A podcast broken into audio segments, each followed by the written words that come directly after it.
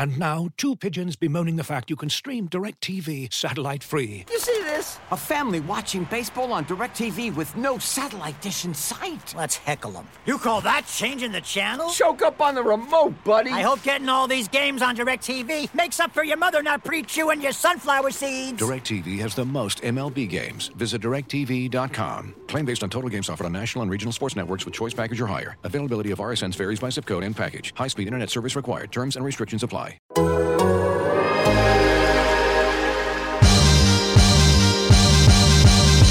Dort. Donna Dort. Donna Dort. This is Lou Dort and I'm down to dunk. This is Lou Dort and I'm down to Dort. I'm Josh Giddey, and I'm down to dunk. Hey, this is Kenny Hustle, and I'm down to dunk. I'm Darius Bazley and I'm down to dunk. I'm Mike Muscala, and I'm down to dunk. This is Poku and I'm down to dunk. Love cereal. Captain Crunch, Cinnamon Toast Crunch, Cracklin Oat Bran. Oh, I can have these? I'm gonna share with my team, but I'm gonna hog most of it. Welcome to Down to Dunk. I'm your host, Andrew Schlecht. We're part of the Athletic Podcast Network. With me, as always, on Mondays is my good friend Michele Barra. Michele, what's up? Well, I had a terrible weekend, Andrew, which ended up in a very terrible uh, medical exam that I did two hours ago, where I was basically testing for my vertigos and stuff like that. And I was still on this uh, bed. And at a certain point, the doctor said, Can you turn while bending your legs? And I said, Yes. And I did that. And he said, Oh, I'm sorry. I used to have like much older people than you testing for this. So, hey, it made my Monday. Awesome. Oh I, I am apparently an 85 years old guy. Oh, I I can relate on just f- feeling terrible. I was sick last week. Had to hand the the fry pod over to the other guys, which was It was sensational. really funny, really Sensational ridiculous. I was listening the whole time because I had to keep the stream going. I'm like dying on the couch listening, um, dying of laughter, and just like literally just felt like I was dying. Um, All good today, back and ready to go. And uh, somebody that's not back and ready to go is Shai Gilgeous-Alexander, who uh, on a drive to the basket against the Pacers stepped on Justin Holiday's foot. I guess Justin was like trying to tag in, and then uh, Shai stepped on his foot, rolled his ankle, and he is set to be reevaluated after the All Star break. Which, like the the ankle sprain looked bad, you know. Yeah. It's not like it was like a small tweak or anything. Like it looks bad, but this is you know the Thunder being cautious with their best player, making sure that he's 110% before he touches the court again. And uh, if you take a look at the schedule, you know it's kind of a, an important stretch. That Indiana game was actually quite important to lose Yeah. because it counts as two for the Thunder. And then they've got Portland twice in the next week. They've got Portland tonight in Oklahoma City. Then they go on the road for three games where they play in Dallas Wednesday. Friday they play against Portland in Portland. And then Saturday, second out of a back to back, they have the Sacramento Kings. And it's pretty important to lose those games. Without Shai, the Thunder have been not good. Yeah. And they will tonight. I don't. This is interesting. So, Jeremiah Robinson Earl was called up or called down, definitely called down, not up, down to the blue to play. He probably is just now finishing a game with the Oklahoma City Blue in downtown Oklahoma City. I don't know if he'll be recalled, called back up from being down to the Thunder tonight. I don't know if he'll play tonight. Uh, I don't have any idea. Uh, Roby was called up from the Blue to the Thunder this morning. He's hurt. He's got has an ankle injury. He will not play. He's inactive. I don't quite understand the calling up of inactive players, but that's okay whatever. Doesn't really matter. Um, and then Favors Yeah. is available to play tonight in OKC, which without JRE and Roby, I mean, Diakite was just given another 10 days, so he will play. And then maybe Favors starts. Who knows? But I'll tell you, all the little levers are being pulled right now. the tank is on, and you know it's it comes at a pretty crucial time in the schedule because the Thunder. It's funny the Thunder play their division rival, the Portland Trailblazers, four more times the rest of the season, and we don't, the the Blazers could get in the tank race in the next couple of weeks. Like that's it's possible for them to at least get Yeah. in the mix there. And if they beat the Thunder twice, that will go a long way in keeping them out of the tank race. Yeah, it's it's very confusing. It seemed like a couple of weeks ago, or or even a month ago, uh, and I remember Alex bringing this up many many times. Hey, Portland is there. They Yeah. They don't have to play Dame. Uh, they have the perfect excuse. Just like rest him, uh, and you'll lose a crap ton of game. Uh, nope, that didn't happen. They they are not winning, uh, but they are not losing enough. I think that they are already at twenty or more. Uh, I don't remember how many wins they they have, twenty or twenty one. Um, so that they are there is a big cushion between 21. them and OKC. Yeah. 21. Huge yes. cushion now. Yeah. Yeah, exactly. But if you win two of them, then it starts to be a little bit less. By the way, JRE, uh, 26 minutes, uh, 8 out of, out of 12 from the field, 3 out of 6 from 3, 8 rebounds, uh, 21 points. Great. Hey, great. Great. You know, that's awesome because that's what an NBA player does when they go to the G League is that they look better and they play well. Why? Why? Why do you have to go there? It's It's time. not It's necessary. time. Michele, it's time to discuss It's Poku. time. It's time. The time has come. Have you peeped Poku's G League stats? Yes. Yes, I so did. not including today, which I don't have the box. Do you have the box score up for today? Yes, Poku? four out of 10, oh, out of four uh, from three, one out of two from the three point line, plus 22, uh, eight rebounds, six assists, two steals, three turnovers, one block. Not terrible. That's about the best that it's been.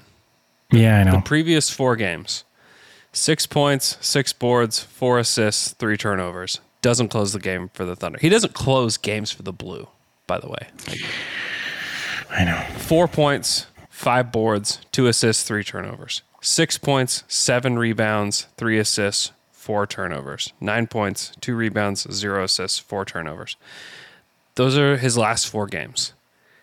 Mm-hmm. I am beginning to sound a miniature alarm bell about Poku and his NBA. I know the alarm bell is on. Uh, not sure how big it is. That's a little one right now. He's still extremely young. It's Um, Yeah. not like Do you want to be optimistic or not feel as sad? Do- Sekou Dumbuya, 17 minutes, 0 out of 5 from the field, no trees. He attempted 3, minus 18, 3 rebounds, 3 fouls, 2 turnovers, 0 points. Yeah, that's bad. and and another case of a guy taken that was just like, hey, really young. He's got physical tools. Yeah. He's got actual tools, like both of them do, and it hasn't quite worked out for them. So the fact that Poku can't get it going in the G mm-hmm. League is concerning because players, and we'll we'll talk about another Poku stat later in a little game I want to play. But you have to be able to score the basketball at at at least some level of efficiency to stay in the NBA. Because Yes. if you don't, those guys either they don't play or they're just not in the league anymore. So it is it is time for Poku to get it in gear because the truth is the Thunder have a ton of picks coming their way in this next draft. Mm-hmm. They could have as many as four players coming onto the roster. Mm-hmm. In which case, there's room. There's room, baby. If you're if you're worried about the Thunder not having room on this roster, there's room. And they're going to have to find ways to create roster space in some ways over the course of mm-hmm. the next two years. And if Poku plays like this in the G League, he will be one of the players that they will find either another home for or something because uh, so far it just hasn't worked out. And one thing we need to keep perspective on is that it. I feel like as a as a fan base, like he's such a fun player to think about because he's so he can do so many things. He's tall, he can handle, he can shoot, he can do all these things, all theoretically. Uh, but we need to keep in mind, like this is the seventeenth pick in the draft. He's wasn't the Yeah. seventh pick in the draft, uh, and for the most part, if you're pick seventeenth, the odds of you becoming a starting level player are probably not great. five percent or less. Yeah, and that's where I think the way in which um, OKC or the way in which Poku wants to play, um, it's not conductive to him being a functional NBA player as of today. Yeah. Uh, we were discussing um, the fact that Poku was finding a rhythm and being consistent, not too good, not too bad, doing the right plays. I think that it's it's weird, but boxing in Poku a little bit right now may may do him good in the future. Like there are many players. Uh, think about we, we always make the same example, but think about Jerami Grant. Grant was a player. Even Joe Ingles. Take Joe Ingles. Ingles was a player that in Europe uh, wanted to do everything with the basketball, and in Utah, he's a shooter, sometimes a pick and roll player, and a ball mover, and plays defense. That's it. This was not Joe Ingles. He I mean, the first versions of, of Ingles in the NBA did not work because of that. He was trying to do too much, and he could do it in Europe, not in the in the league. And, and then he changed. Uh, he focused on different things. So maybe this is just Pokusevski not being able to physically withstand the toll that the league asks, Sure. and wanting to do stuff that he's not great at more than hey i'm doing this. And i i love the question that you asked to to mark about Lou Dort because this is very good uh, nba thinking and basketball thinking in general. Yeah. the fact that you don't want you don't want to take away like the aggressive nature of these players because you are you risk to have them too passive. And i think that one of the reasons why Pokusevski was reassigned to the G League is to find a little bit of that aggressiveness back because he was playing passive. But on the other hand, I mean, there is a, a, a tiny balance where you're aggressive on the things that you know you are good at and you pass away the things that you are not good at. Yeah. And this is not being passive, this is being mindful. And and probably and then I'll I'll shut up because I'm I'm mumbling from too too long. Um, basically uh, against Indiana, he was perfect Yeah, he's good. he not, not good, perfect for us all. The, the, he made zero mistakes, and he was very, very helpful on Well, the court. I, I know mean- that the, the Zero mistakes is not correct, but no, no, no, no, close to no zero mistakes.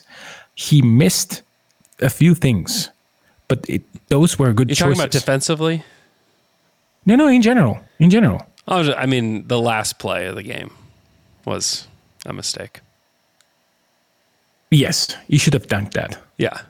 Okay, one mistake. Okay, that's that's the one. Okay, I'm just making sure we're on the same page. No, no, no. Yeah, yeah. That that was a mistake. Um, but you see, I mean, yes, he made one mistake in the good direction, though, because Oh, basically, I want him to make uh, make that mistake. I I could not believe it, Michele, watching that live, that the ball didn't go in the basket. It was four on one. He should have Yeah. just dunked it. Okay, fine. You shuffle it off to somebody else.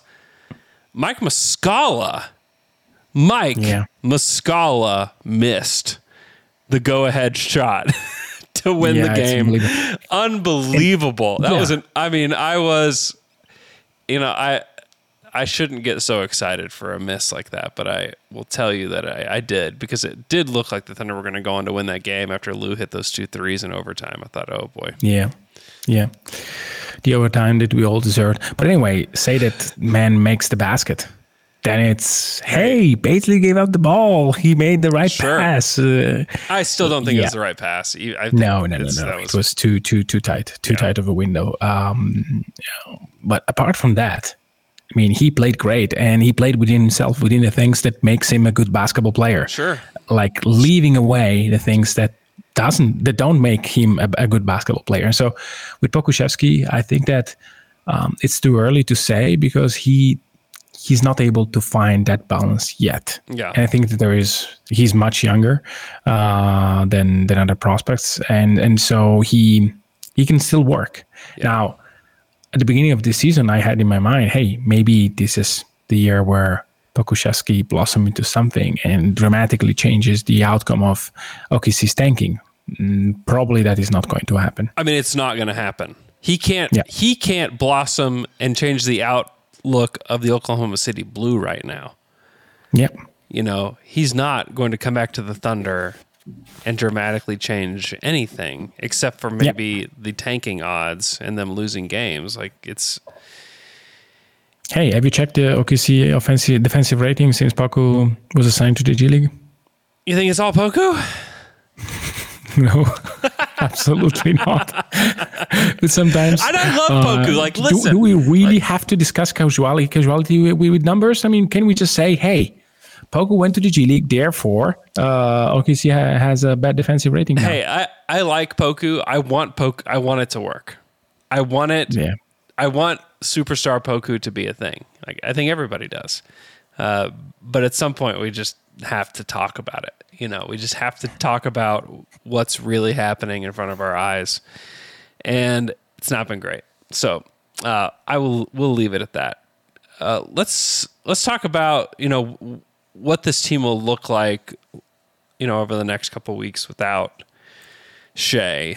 You know, Shai is carrying a bulk of the load offensively for this team. And with the the worst offensive team in the NBA, Shai is mm-hmm. carrying it. And now he's not there. Where does the usage go? And I think a lot of people hope that it will go in the hands of Josh Giddey, who has played like he's almost averaged a triple double when Shai's been out.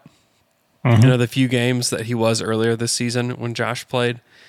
And I, I think it bodes well for, for Josh's stats. I think that he'll get some of the load. I think that a lot of people, uh, including both people on this podcast, hope that Tre Mann will up his You usage over the, the next couple weeks. And then obviously Lou Dort is going to be like the one to carry a lot of this. I mean, Shai almost has a 30% usage rate. And then next you have Lou at 22, you have Josh at 21, Bazley at 17, and then all the way down. Tre Mann's usage is 19. Uh, so you just hope that Trey will get a big bump. I think Lou will get a bump no matter what. And then that Josh, you really just kind of hope that you get to see a lot of like, what does this team look like if, if let's say they just had this absolute clean slate and Josh was like their first pick, like Yeah. what would it look like? And a lot of people question like, what does you know? Josh probably doesn't have a, a realistic chance to win Rookie of the Year just because guys like Evan Mobley and Cade Cunningham have just been unbelievable. Scottie Barnes as well. Like those that that those three guys have been so so good that it uh, overshadows what Josh has done. But Josh has been really really good. And I think we're going to now see the chance that those other guys have really um, Yeah. to shine what Josh Well, maybe not like. Mobley or Barnes, um, but those are players that Yeah, can but- shine in different situations. Yeah, yeah. I was gonna to say like Mobley's in the perfect situation for him to shine because Yeah. he he gets to do the things that he's great at, which is like defensive versatility. He gets to still score on the interior. He's still developing as a scorer. You know, Mobley's been uh-huh. really good, but there's still like a lot of development with his skill game going on. And then Barnes, like I think Barnes is going to thrive as like a winner in this league. And he's going to help his team win and he's going to he scores the basketball opportunistically and he's d- just a defensive menace. And Yeah. then, you know, Cade, I mean, Cade is kind of starting to do what he did at Oklahoma State, where he kind of picks his spots throughout a game and then just just destroys in the closing moments of the game, um, which is like maybe good news for Thunder fans that want the Thunder to have better odds. I don't know, they can catch Detroit, but it's certainly not completely impossible Yeah, they're not that far. OKC. So, um, but anyways, I, I'm just excited to see what Josh can do starting tonight. You know, the point guard, the primary guy. I hope that he gets the chance and that we don't see a lot of like Lou setting up the offense.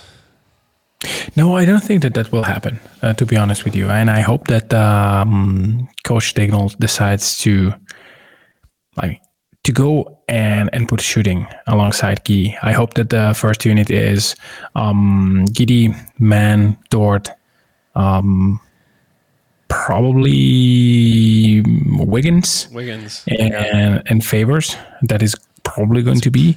probably. And I just, yeah, I just hope that for some wild reason, Daigneault decides to go as the first sub off the bench, basically, and see this lineup, which is, I don't know, crazy high energy, and then you put Kenrich in and you play this hey, uh, start him. position. Start Bays.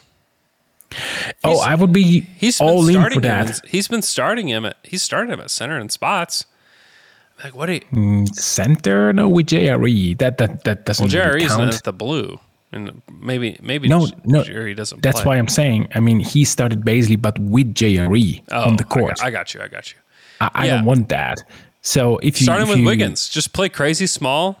Just yeah, up- no, I would up, love that. Up the pace a little bit because the Thunder are at like 17th. They've been hovering like 15th, 16th, 17th in pace all season. They're Yeah. just like kind of just this average pace team. Like let's let's up it. Let's get as many possessions as you can out there. Let's just see what Josh can do. Just kind of freestyling, you know, throwing the ball around to these guys who are gonna brick a lot of shots, but like like give them yeah, more but give Trey. Man nine threes. This this should be a goal. Like give nine to ten trees to Tre Mann. Um, Yes. I mean that. I want to see that. Yes. Yeah. I'd love to for them to create opportunities for Trey like that and for them to create just like this big opportunity for Josh to showcase what he can do. Because I, I do think that there's a chance that we look up after these last two weeks and we see that Josh is averaging, you know, 15 points, 10 boards, eight and a half assists per game. People are like, whoa, you guys seen what this guy's doing in OKC? Like that's quite impressive. Um, let's uh, let's take a quick break, and then I want to play a game that involves some of these numbers. So we'll be right back. When you're hiring for your small business, you want to find quality professionals that are right for the role. That's why you have to check out LinkedIn Jobs. LinkedIn Jobs has the tools to help you find the right professionals for your team faster and for free.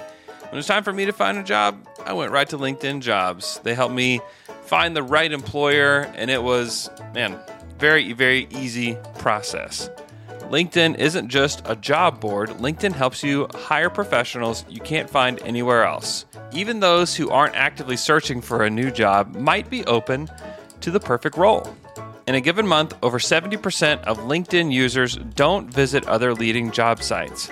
So if you're not looking on LinkedIn, you're looking in the wrong place.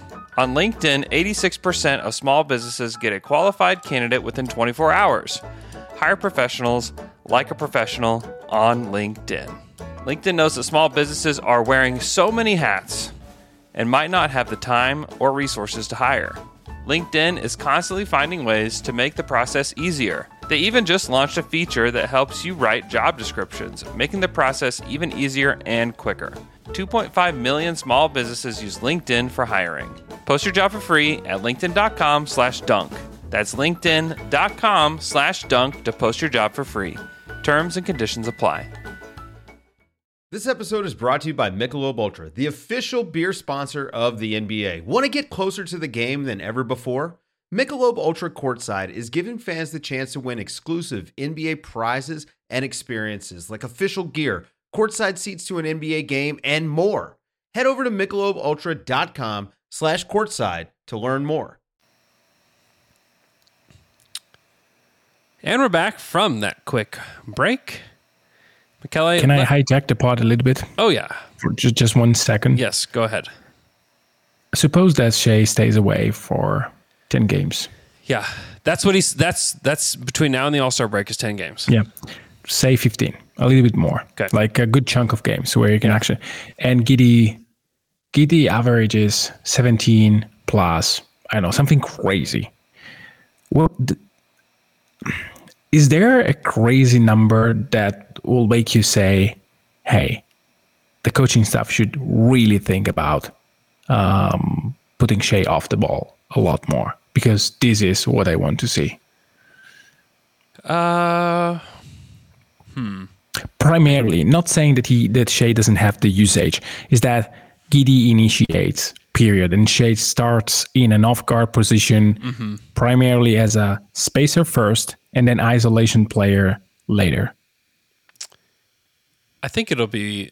I think the numbers will matter, but I think it may be more of like a feel thing, and just see how the offense looks. Um, so I don't. I don't know. There's a chance that I feel like that already. honestly, you know. Um, I don't Okay. know. It's it's still a clunky fit between the two, and them trying to figure it out. I still I still think them figuring it out with this team is going to be impossible. I think them figuring it out when they have shooting on the roster will be like the real test. As to Mm-hmm. And if- they are working on it, work. by the way. Oh, I, You can I, clearly see. yeah, they're working on it. Still the very worst offense in the NBA. like and a lot of it is the talent Yeah. gap. And and there's nothing you can do about that. And they're not going to do anything at the trade deadline to narrow the talent gap. They might do something to actually make it go further, you know. Playing more Diakite minutes and I love Mamadi. I like I think he's awesome as a person. I just don't think that playing him out there is going to make a huge difference for the offense. Uh, okay, let's talk about some numbers. I've been, I was on StatHead over the past couple days, just kind of looking up just some outlier stats and some of the players on the Thunder and just some some cool stuff. So I wanted to just talk about numbers, and numbers are factual. It's something that you're passionate about, something that I love too uh, they're they just are what they are. But I want to talk about how these numbers make you feel. Okay, so you got to give Okay. me give me something, give me a feeling that you've got when you when you hear these stats. So uh, right now, Josh Giddey is currently on pace to eclipse 500 assists and 600 rebounds for his rookie season. The only two players to ever do that in NBA history, Oscar Robertson and Ben Simmons. How does this make you feel, Michele? I was thinking about that yesterday when I was scrolling to your tweets or early this morning. I don't remember. Um, it makes me feel great, to be honest with you, because I mean, Ben Simmons is an All NBA guy, and Robertson is Robertson. So, I mean, how can you? I mean, even if like Giddey makes has the same career path of Ben Simmons and in six years is not playing in OKC because he wants to go somewhere else, which is like a terrible ending. Yeah. I would I would love that. I mean, it means that you had an All NBA season Yeah. for a guy that was picked number six. This is remarkably rare. remarkably rare. Let's So- take let's take it even let's keep taking this further because like the more I dug into these stats, the more I became convinced that like Giddey actually could be a star. Like he actually could be. Giddey has a chance to eclipse a thousand points, and I think that this stretch will actually push him toward that. He's going to get more shots. He's going to have more chance. If he if he gets over a thousand points and over 500 assists, only 21 rookies in the history of the NBA have done that, according to StatHead. Um, Chris Paul, Ben Simmons, Damian Lillard, Derrick Rose, Trae Young, John Wall. Those are the those are the active players that did that their rookie seasons. Like that's the list of guys that have done that.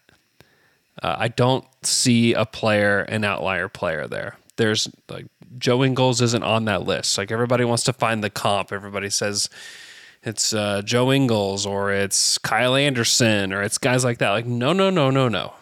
Like you have missed it. If you think that just because he's tall and a little bit slower, that he's one of those guys, like you have completely missed the mark.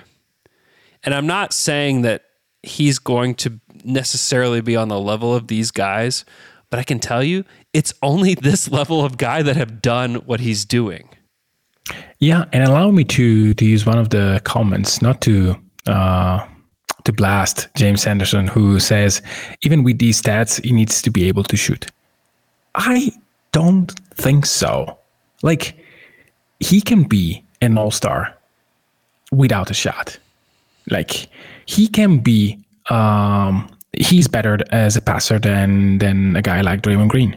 Uh, he's not as good as a defender. He's much much better in sp- playing in space uh, in general. I mean, he can be an all star Yeah. with only the skills that he has right now.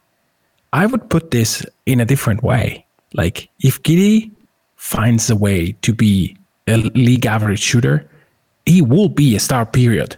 I have no doubts in my mind. Like he is so gifted as a passer, and he's not bad at defense. He's not great, but he's not bad at defense.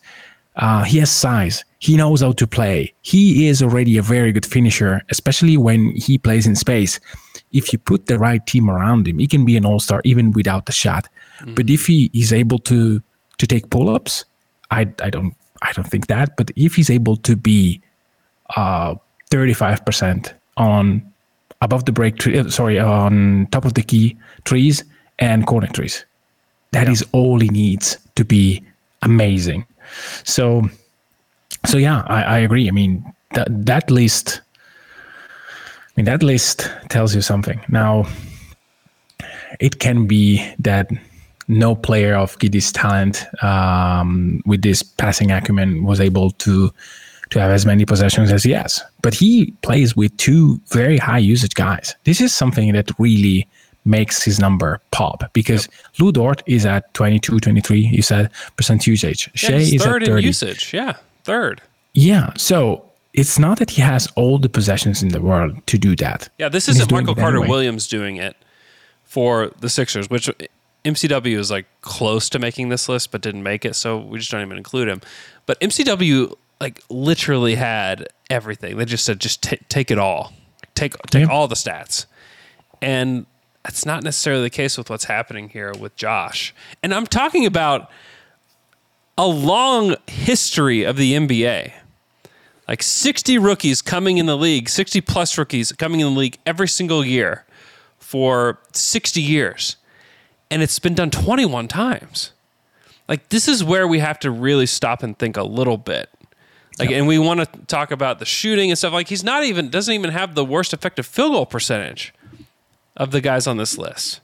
Yeah, because he's a very good finisher. So I so I, I think that there there's real opportunity for him to be a star.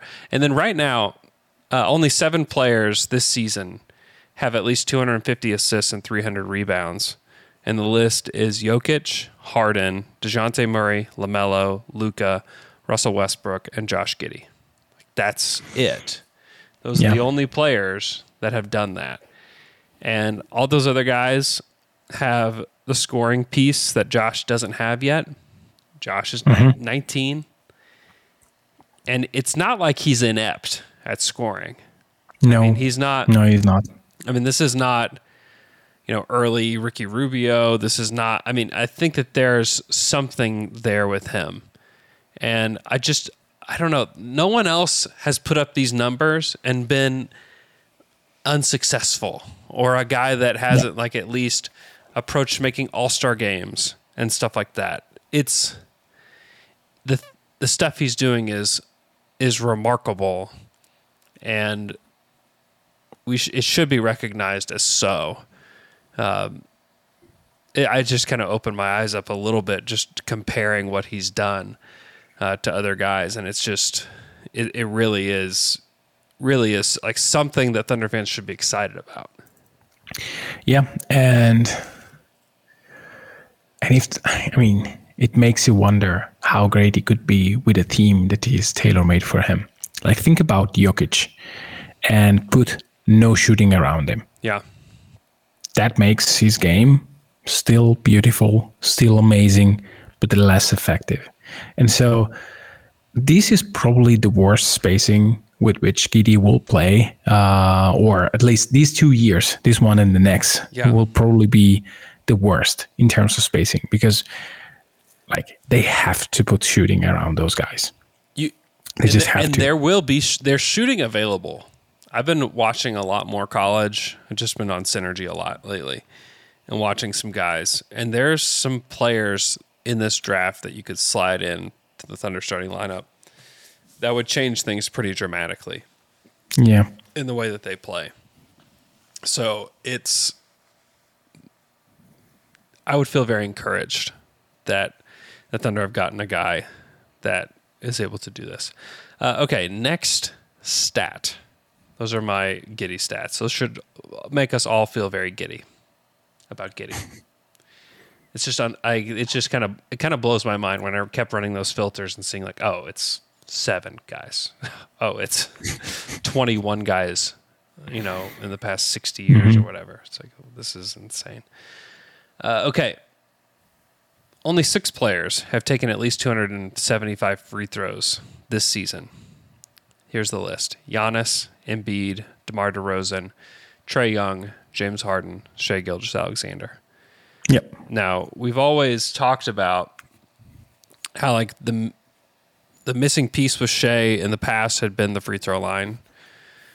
Well, he's figured that out, and now he actually, like, there's another hole in the ship right now, and it's his three point shot. But if he can ever plug both of those holes at the same time, then I think that not only do I think the Thunder have a upcoming star in Giddey, I think that they have a current star in Shai, and it's like that's not like it's like breaking news. The Thunder have a really good player, Shai Gilgeous-Alexander, but the fact that he can get to the free throw line with the new rules in place, and now things have changed since the very beginning of the season with how they call games, but still, to be able to get to the free throw line is like is like one of the boxes like in the superstar you know checklist.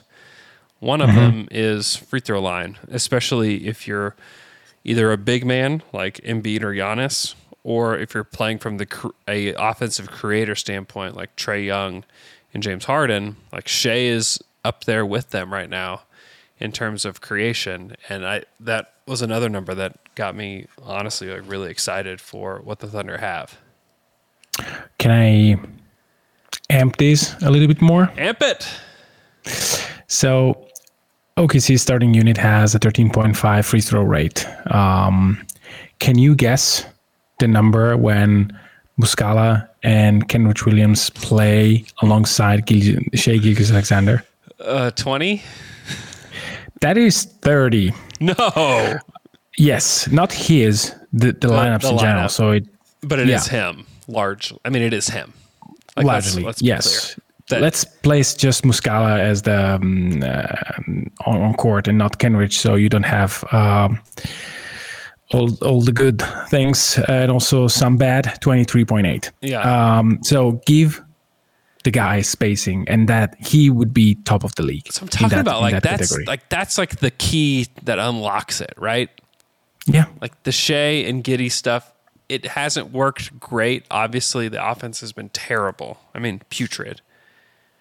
You had two shooters that people care about, mm-hmm. and that's the key. Is like Dort hit some amazing shots against the Pacers and played really well.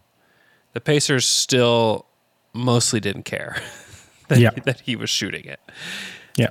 and add in give me one or two guys over the next two years hopefully give me two guys that the other teams will care about on the offensive end. And then like you're really cooking with something there with this group. Yeah, eh, yeah, and, and if you pair like um, on cleaning the glass, if you have all the lineups with uh, Shai, Giddey, and Muscala, twenty five point eight free throw rate, one hundred twenty five point six point per possession, um, this is the recipe. Like you can play those two guys and have successful offense as long as you have shooting around, and it's very simple. I know that finding very very good players that are um, defensively capable and that can hit a shot is not the easiest thing in the world. Um, but this is the mission. Like the mission is, hey, draft high, draft the guy that fits because you really need that.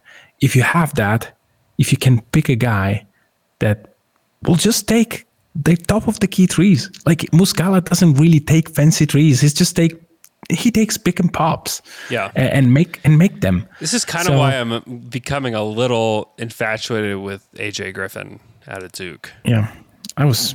I thought that you were mentioning Chad that he's shooting lights out over the past ten games. Yeah, I mean, I love Chet. I almost like hesitate to talk about the guys at the tip top of the draft a little bit because I don't mm-hmm. want to to take a, uh, a f- a phrase from the Thursday pod. I don't want to put all my eggs in a basket that I don't have access to. Um, Yeah, it's that's true. I mean, AJ Griffin, though, he's such an interesting player. We can take a quick detour to talk about him because he has the tools to be a knockdown shooter at the next level. And Hoopstock69 puts this in the chat that his base is too wide. He's like the he's the antithesis of Josh Giddey's like three point stance. Because Yeah. Josh Giddey's knees are like touching when he's shooting the basketball. AJ Griffin's knees are three feet apart when he's shooting the basketball. I mean, Maybe they're bit more. incredibly wide. How do you? What do you think about that jump shot stance? It goes in. Like obviously, Yeah. it's not hindering him, but it is uh, unconventional. Would definitely be the word. Yeah, I mean, um, unfortunately, with NBA basketball, you can't rely on hey, it just it goes in, so you don't fix something that is bro that is not broken. Um, I think that there are like problem problems plural with this shot. Uh, the white base is one. Yeah. Um, the upper part is um, okay in terms of I think the latter part of the shot where where you basically do your follow through. That is not bad, uh, but it's not very quick. So I think that if you if you think about a shooter off the catch, then it doesn't it doesn't bother me too much. But if you want to discuss like a shooter on the move, which again is something that OKC needs needs a lot and needs to search and find because it's crucial, then I don't see that as of today. Um, but it, it is going in. Um, and and the upper part, which is the most important one, uh, is is not bad. Yeah. The lower again, uh, I don't trust that to to to remain because you in the end um, the form is important. You have to be you have to be.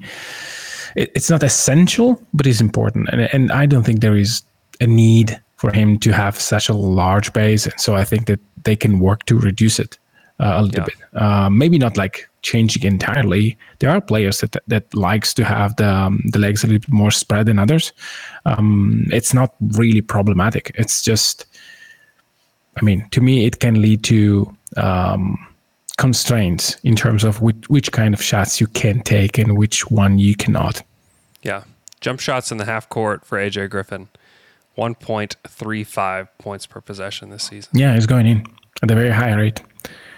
Like his explosive athleticism is overblown. He's not an explosive athlete. He's not, and I, I do worry about him defensively a little bit because he certainly has the body that you want in a, in a player, but the activity that he plays with on the defensive end is n- not quite there.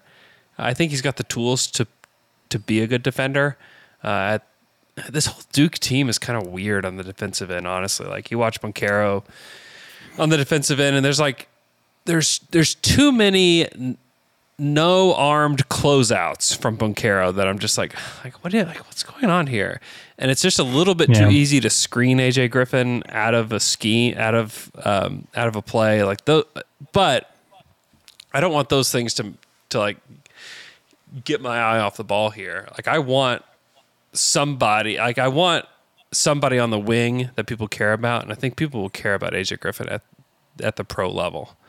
Um, whether he cleans up his stance or not, I think that he, it might just be a weird thing that he does because he's not he's hitting deep threes too.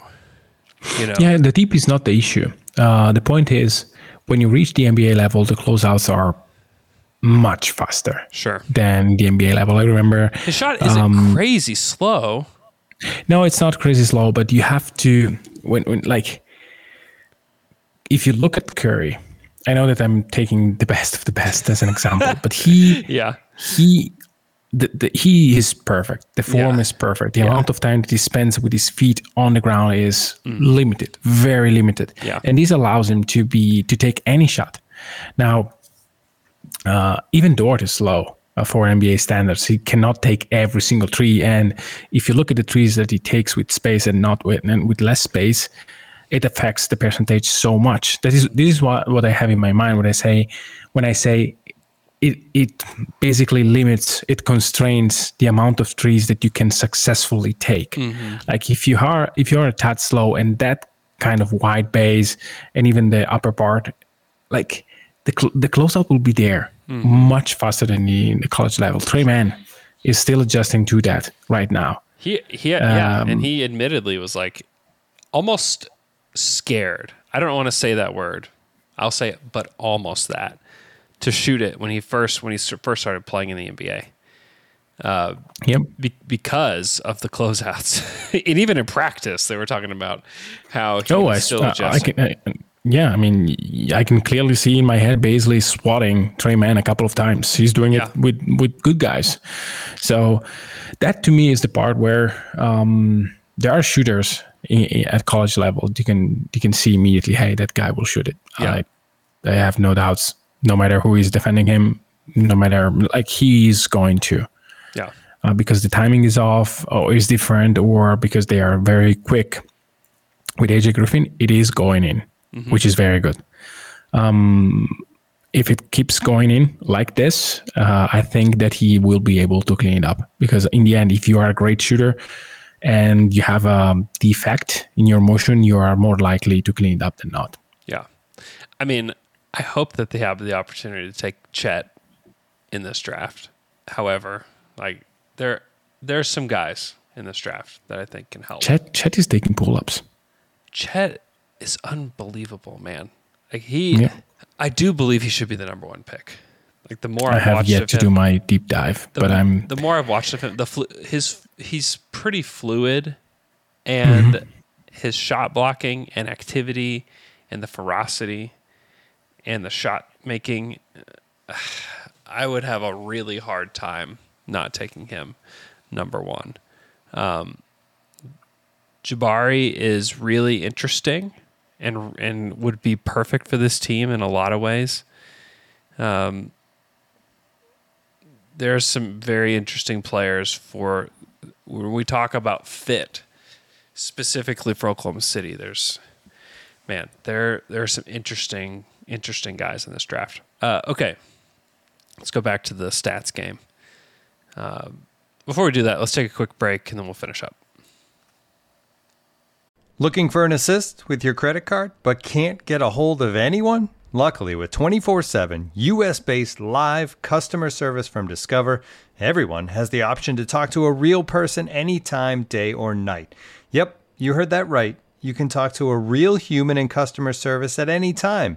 Sounds like a real game changer if you ask us. Make the right call and get the service you deserve with Discover. Limitations apply. See terms at discover.com/slash credit card. You know, if I would have applied myself, I could have gone to the NBA. You think so? Yeah, I think so. But it's just like it's been done. You know, I didn't want to. I was like, I don't want to be a follower. Hi, I'm Jason Concepcion. And I'm Shea Serrano, and we are back. We have a new podcast from Wondery. It's called Six Trophies. Woo! And it's the f***ing best. Each week, Shea Serrano and I are combing through all the NBA storylines, finding the best, most interesting, most compelling stories, and then handing out six pop culture themed trophies for six basketball related activities. Trophies like the Dominic Toretto I Live My Life a Quarter Mile at a Time trophy, which is given to someone who made a short term decision with no regard for future consequence. Or the Christopher Nolan Tenet Trophy, which is given to someone who did something that we didn't understand. Catalina Wine Mixer trophy. Ooh, the Lauryn Hill, you might win some, but you just lost one trophy. And what's more, the NBA playoffs are here, so you want to make Six Trophies your go to companion podcast through all the craziness. Follow Six Trophies on the Wondery app or wherever you get your podcasts. Listen ad free right now by joining Wondery Plus. And we're back from our last break. Uh, let's go to a stat that is near and dear to your heart, Michele. Uh, Lu Dort has taken 327 three point shots this season. Only 19 players in the NBA have taken that many threes this year. Uh, only two of them are shooting worse than Lu Dort from three, and that's Reggie Jackson and Jordan Clarkson. How does this make you feel?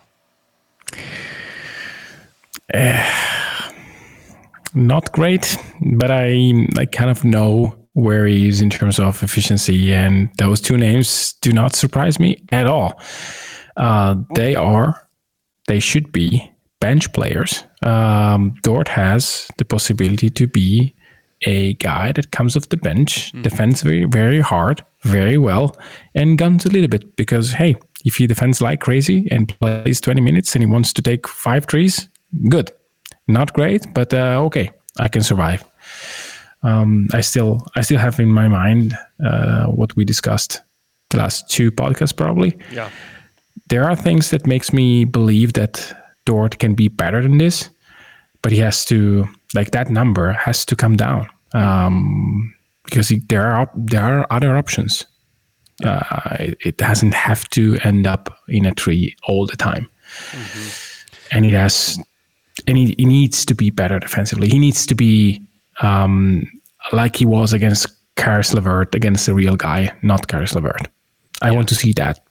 He has to go back there, but but in general, he it did doesn't shut down. Caris that he- LeVert. He did make Caris LeVert's night Great. almost impossible. Two picks worthy Caris LeVert, no one will ever. It's at least good that he can do that, though. Oh yeah, yeah, yeah, yeah. Sure, sure. Clearly, Wow. Oh my god. it would it would be You worse if you didn't. a hater. Oh, Yeah, not an my hater, but you, like gosh, Michele. it's Caris LeVert. It's not KD. I mean, had he done Nobody KD, shuts down KD.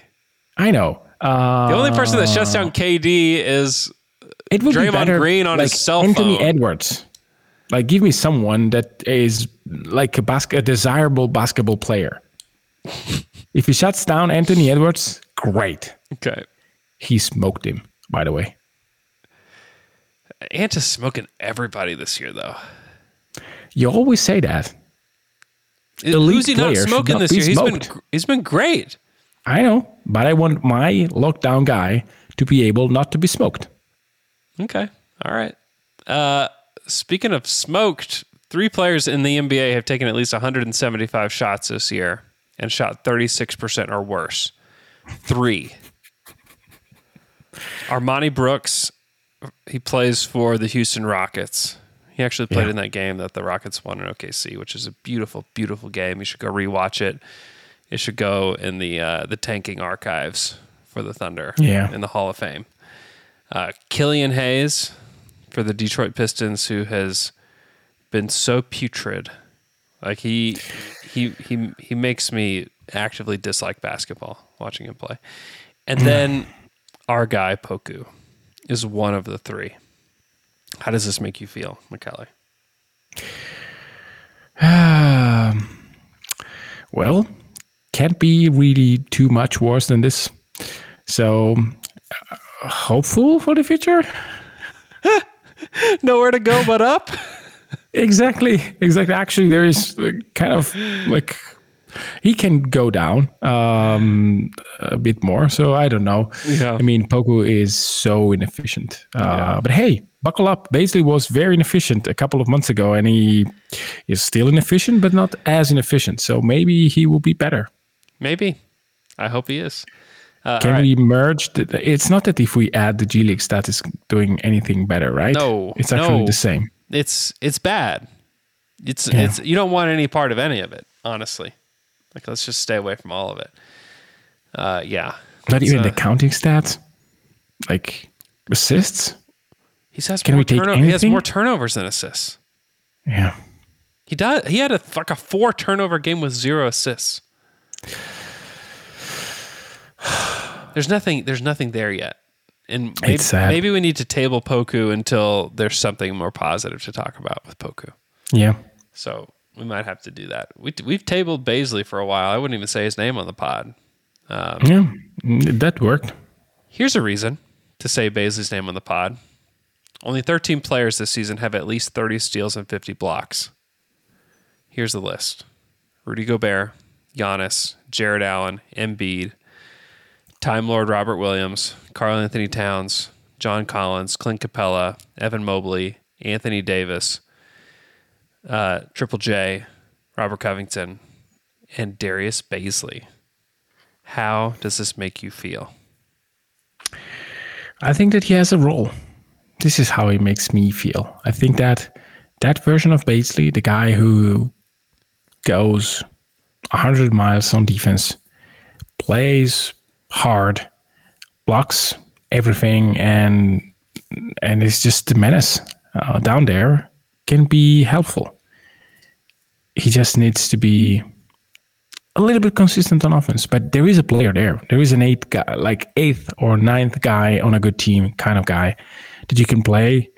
Um, if you again, if he becomes even remotely reliable, like on offense, where you don't have to just guess and see and and, and just hope that he has a good night, then I think that that player is helpful. Mm-hmm. Uh, is definitely helpful, especially if he plays like a big man um, like center in specific lineups and or with guys that can really shoot it.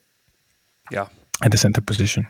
I really think that Bazley should be a center, period. I don't disagree. And that stat made me feel a lot more hopeful for for Darius and his career. Because there's not that many guys doing it this year. Yeah. You know, from good teams, bad teams, whatever it's a list of only good players. Like who's like the who's the second worst player? Like obviously Bays is the worst player on the list. Like that's there's no mm-hmm. question there. But like who's next on that list where you're like, yeah, I don't know about that guy. Is it is it Robert Williams? It's probably the next guy. Yeah, but he's right? still like a productive player. He's not a bad player. I actually really like him. I think he's super good. And like if the Thunder had him, I would be really happy that they had him. I think he's a good player. Robert Covington. Like what if yeah, but Darius he, Bazley yeah. was like the Robert Covington? Because Covington has been exposed a little bit over the last couple seasons in that yeah. he's not the defender that everybody thinks he is. And that's okay. He's still like a good player. He, now Bazley just has to hit the corner three. If like Bazley could be Covington, like mm-hmm. that, the type of player isn't dissimilar. He's more athletic than Covington. He just yeah. has to be, and I think it comes down to like contentment with what you yeah. are. Like, are you yeah. content being a disruptive defender that takes only corner threes and open lanes? If you're content being that, like Robert Covington is going to play in the NBA for a long time and is going to make a lot of money. He's not a superstar. He made money, like good money. Yeah, that's what I'm saying. You're not a superstar, but you're a player that sticks around. I mean, the Blazers had to spend two first round picks to get Robert Covington onto their team. Yeah, I mean, if you pick that guy with pick number 23, you are doing something very good. Yeah. And there's there's life in in yeah. this season for Darius Bazley. I will say that as far as like a star or a starter or anything like that, I'm still very, very if I'm I'm actually throwing the star out the window. Yeah, but I'm iffy on a starter. But as a contributing player to a team, if they can get him to buy into the correct offensive role, because I do think there is a correct and an incorrect offensive role for Darius yeah. Bazley right now. Perhaps he can grow, grow in the off season. Okay come back, try it in the preseason, do a little song and dance. If it doesn't work, go back to what you do yeah, well. he doesn't even he doesn't even have to. Like, please have a season where you shoot thirty five percent from three. Then you can add. Like, prove to me that over the first forty games, yeah. you can shoot fifty two. Sorry, fifty eight percent at the rim, and thirty five percent from three. If you do it for forty games. Yeah. I think it's possible, Michele. I think it's possible that he can scrap out a career being a role player that is versatile, that can hit hit some threes. He's got the skill set to do it. He's got everything there ready for him to take. He's got even some of the aggression stuff. Like he's shown that he has that. Some mm-hmm. of the mm-hmm. stuff. And I know like Poku's such a weird one because like he is confident, but like the aggressiveness isn't there you know, Bazley doesn't necessarily shy away from contact. And one thing that Bazley is really good at and I need to run some filters on this, but I, I got to let you go. Um, is he doesn't foul a ton. No, he doesn't, and this is very this is remarkable because I mean, on one on one hand, I think that uh, his one-on-one defense when he is at contact with the defender is not great. Uh, it is clearly a point where he has to improve. Um, I'm, I'm, thinking about post defense. He's not a guy that will really put the body onto uh, another guy but he is good at defending in space. Uh, he knows how, how to play the passing lanes. I think that this is another step that he has to do as a defender. Like put your body onto someone, not be like don't allow, don't yield when, when a guy pushes you. Like be stronger there because I think that he can be. Um, um, stronger than, than what he is right now. Mm-hmm. I think that one thing that they surely will work on him now that he is a little bit better in terms of muscles that he will work on core strength and like those things happen uh, in the NBA. You start by working on something on something in terms of your physical development, then you next year you move on to something else. And I think that core strength is something that that basically has to work on. And if he becomes like a okay post up defender, uh, he will probably foul a little bit more because he will be at contact with uh, offensive players a little bit more. Mm-hmm um, but he will he will do a lot for for him and for the fact that he if he's able to play the post defensively, then he's able to play the center full time. Yeah. Yeah, there there currently isn't a player in the league that has 50 blocks and less than 50 fouls. There's not another player. Like you look at some of these other guys' numbers, like Evan Mobley has 71 blocks and 85 fouls. Yeah. Um, Jaren Jackson has 118 blocks and 175 fouls. Hassan Whiteside has 55 blocks and 118 fouls. Um, yeah, he doesn't get over jumpy. Yeah. Basically, doesn't. He's not the guy that will just search for blocks. He's good at finding blocks, yeah. good blocks. He's not the guy that will just try get out of position in order to chase a block. Yeah. And this is probably why. I mean, I I can see clearly in my head JJJ like running for blocks or mm, like getting out of position for blocks. That will lead you to to to spend a ton of fouls. The player that's closest is Anthony Davis, who has 64 blocks and 75 fouls. There's nobody yeah. else that's close, and he and Bazley's is in the negative, where he's got less fouls than blocks. Yeah. I, am going to go down another rabbit trail. I got to let you go. All right. Thank you so much for listening to our podcast. It's great to be back. Thank you so much for listening and for joining us live on the stream. Hope you guys have a great rest of your day, and we'll talk to you guys again on Wednesday. As you've probably heard by now, we've teamed up with BetMGM this season. We'll be using BetMGM lines to make all of our picks, and we'll have special offers for our listeners each week. If you haven't signed up for BetMGM yet, use bonus code The Athletic, and you'll get a one-year subscription to The Athletic, plus up to a $1,500 first bet offer on your first wager with BetMGM. Here's how it works. Download the BetMGM app and sign up using bonus code The Athletic. Make your first deposit of at least $10. Place your first bet on any game and claim your voucher for a one year subscription to The Athletic. See BetMGM.com for terms. U.S. promotional offers not available in D.C., Mississippi, New York, Nevada, Ontario, or Puerto Rico. Gambling problem? Call 1-800-GAMBLER. Available in the U.S. Call 877-8-HOPE-NY or text HOPE-NY 467-369 in New York. Call 1-800-NEXT-STEP in Arizona. 1-800-327-5050 in Massachusetts. 1-800-BETS-OFF in Iowa. 1-800-270-7117 for confidential help in Michigan. 1-800-981-0023 in Puerto Rico. First bet offer for new customers only in partnership with Kansas Crossing Casino and Hotel. Don't forget, if you haven't signed up for BetMGM yet, use bonus code The Athletic, and you'll get a one-year subscription to The Athletic, plus up to a $1,500 first bet offer on your first wager.